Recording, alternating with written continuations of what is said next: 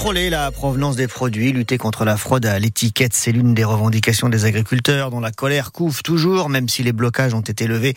Il y a maintenant 2 semaines, une étincelle pourrait rallumer l'incendie. Le gouvernement le sait, le salon de l'agriculture qui s'ouvre samedi porte de Versailles à Paris se prépare donc sous haute surveillance. Et tout ce week-end, Gabriel Attal a demandé au préfet de multiplier les opérations à l'image de ce contrôle à l'hyper-U de la Chapelle-sur-Erdre vendredi après-midi, aux commandes notamment Magali Tixier de la direction départementale de la protection des populations en Loire-Atlantique. Si nous avons un doute sur un produit et nous n'avons pas tous les éléments qui nous permettent de vérifier l'origine française en l'occurrence, eh bien il y a une remontée de filière qui va se faire. Donc ça peut être un contrôle qui va nous amener chez un producteur, chez un grossiste, un négociant. Il peut arriver des cas de francisation, c'est-à-dire qu'un produit est acheté à l'étranger par un grossiste, par un négociant et ensuite peut être revendu et proposé aux consommateurs comme étant français.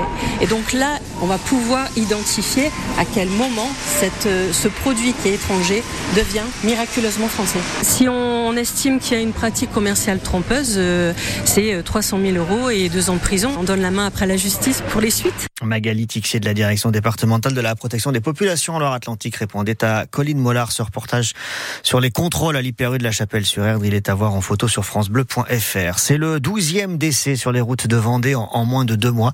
Depuis le début de l'année, hier soir vers 19h à Montrevers, un homme de 37 ans a fait une sortie de route au volant de sa voiture qui a fini contre un arbre. Les secours n'ont rien pu faire. On a évité le pire en revanche samedi soir sur la route. Une femme de 77 ans a roulé pendant 20 km à contresens sur l'A87 puis ensuite sur la voie rapide qui va de la Roche-sur-Yon au Sable d'Olonne. Elle voulait aller à l'hôpital, mais elle est partie sur l'autoroute dans la mauvaise direction. Quand elle s'en est rendue compte, elle a fait demi-tour. Par miracle, elle n'a pas causé d'accident et a fini par être interceptée par les gendarmes. Une femme de 66 ans s'est-elle jetée du haut du pont de Noirmoutier hier en pleine journée vers 14h. 6 sauveteurs aquatiques de la SNSM ont plongé pour la récupérer, mais lorsqu'ils l'ont ramenée sur le rivage, eh bien, c'était trop tard. Les médecins du SMUR n'ont rien pu faire. La croissance sera moins forte que prévu. Bilan, l'État va devoir se serrer la ceinture. Bruno Le Maire est venu annoncer cette bonne nouvelle, entre guillemets, à la télévision hier soir. 1% de croissance et non pas 1,4. À cause, dit le ministre de l'économie, du contexte international, il faut trouver 10 milliards d'euros. Il y aura des coups de rabot, par exemple, sur les aides pour rénover son logement. Il y a des agences de l'État qui vont voir leur budget amputé, mais pas d'augmentation d'impôts. Nous avons constamment refusé, depuis 7 ans, avec le président de la République, d'augmenter les impôts. Nous avons même massivement baissé sur les ménages. Donc vous engagez ce soir à ne pas augmenter les impôts des Français en 2024 ? Je m'engage, comme je le fais depuis 7 ans, à ne pas augmenter les impôts. Nous les avons baissés et nous ne dévierons pas de cette ligne. Les Français n'en peuvent plus des impôts. Nous n'augmenterons pas les impôts. Le ministre de l'économie Bruno Le Maire hier soir sur TF1. En plein centre de Nantes, une bagarre à la croisée des trams. C'était samedi soir. Un homme d'une 30aine d'années a reçu un coup de couteau près du cœur. Il a été opéré dans la nuit. Ses jours ne sont plus en danger. Le FC Nantes dégringole au classement de la Ligue 1. La défaite face à Paris samedi soir conjuguée aux victoires hier de Lorient, de Montpellier, de Toulouse. Tout ça, ça fait reculer les Canaries à la 16e place. Barragiste.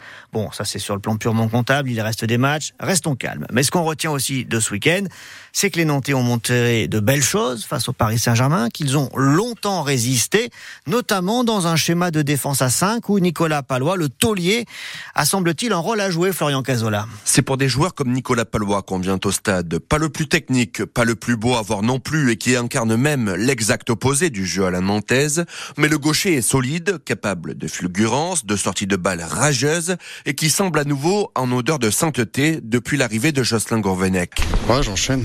Tout le monde a cru que c'était fini pour moi. Et Pallois, il est encore là, donc il faut continuer à travailler. Je suis là pour l'équipe. On a trouvé une stabilité. Après, c'est le coach.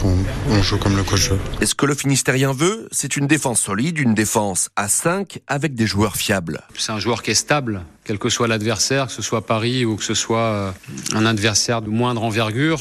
Il est toujours présent et il a beaucoup d'expérience. Il est toujours dans son registre.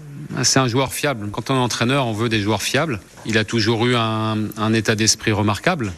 Il jouera peut-être pas tous les matchs jusqu'à la fin de saison, mais on sait très bien que c'est un joueur sur lequel on peut compter. Face à Paris, Nicolas Pallois, c'est notamment 10 dégagements. Aucun joueur ne fait mieux. 2 tirs contrés et 92% de passes réussies, le meilleur ratio pour un Nantais. De quoi donner quelques sueurs froides à la concurrence et à un Nereitschmert resté sur le banc samedi soir.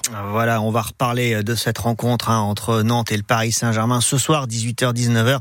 100% Canaries, débrief avec Abraham Doni et ses invités. Le prochain rendez-vous pour les Canaries, ce sera samedi à Lorient, face donc à un concurrent direct pour le maintien. Et Lorient qui a battu Strasbourg 3-1 hier après-midi, donc les Merlus en forme. Un Castel Brianté appelé en équipe de France de rugby. Alès Burin, pilier droit d'Agen, formé à Saint-Nazaire. Il a été rappelé par Fabien Galthié pour remplacer Thomas Laclaia pour le prochain match du tournoi destination contre l'Italie le week-end prochain. Et dans une minute, on vous dira tout sur la météo.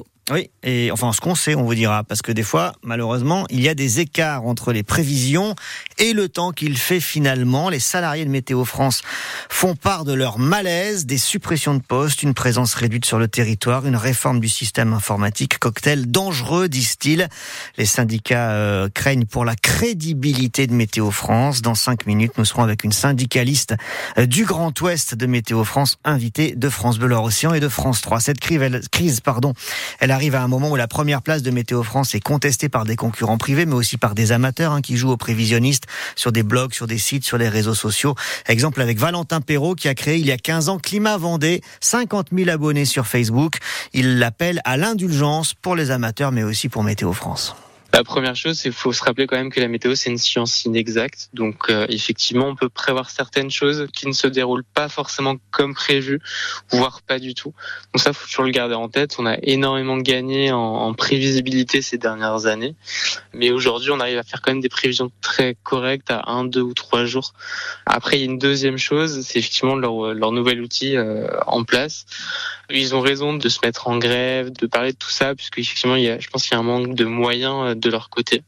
Après, tout ça n'est que politique et organisation interne, et j'ai pas forcément tous les tenants et les aboutissants par rapport à cette problématique. Valentin Perrault avec Anne Bertrand. Qu'est-ce que c'est bien fait la radio, c'est l'heure de la météo.